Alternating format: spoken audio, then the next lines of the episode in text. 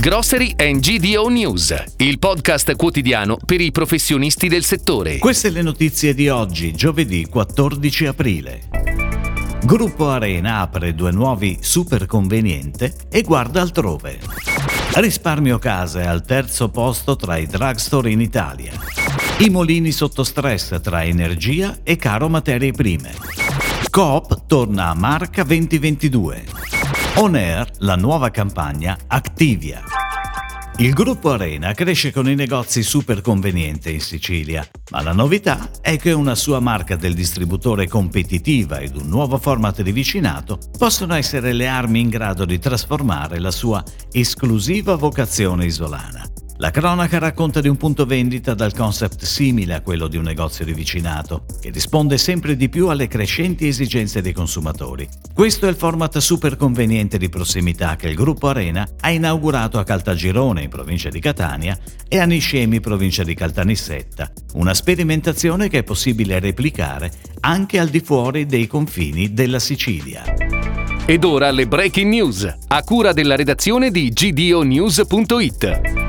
Risparmio Casa, azienda leader nel settore della grande distribuzione non food, è stata riconosciuta dalla guida Nielsen tra le migliori insegne del canale Specialisti Drag, con quote di mercato in aumento di circa 4 punti negli ultimi 4 anni. Il gruppo dei fratelli Battistelli si riconferma la terza insegna a livello nazionale, grazie ad una crescita di 1,3 punti di quota dallo scorso anno. E se ci focalizziamo sulla propria trading area, aree 1, 2 e 3, sale al secondo posto della classifica classifica, con una quota di mercato pari al 16,2%.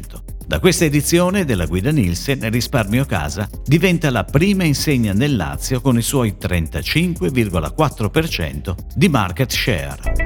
Il mercato delle farine è in fermento. Prima la pandemia e oggi la guerra in Ucraina fanno crescere i prezzi sugli scaffali della GDO. Da maggio 2019 a maggio 2021 sono aumentati del 27%. Sono tre i player italiani principali del mercato delle farine, Molino Spadoni, Molino Rossetto e Grandi Molini Italiani. Il primo detiene oltre il 32% della quota di mercato delle farine speciali e miscele nella GDO italiana e fattura oltre 50 milioni di euro. Molino Rossetto, azienda padovana, nel 2020 ha fatturato 30 milioni di euro grazie soprattutto alle farine speciali.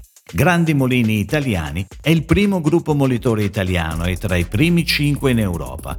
Ha chiuso il 2020 con un fatturato di oltre 245 milioni di euro.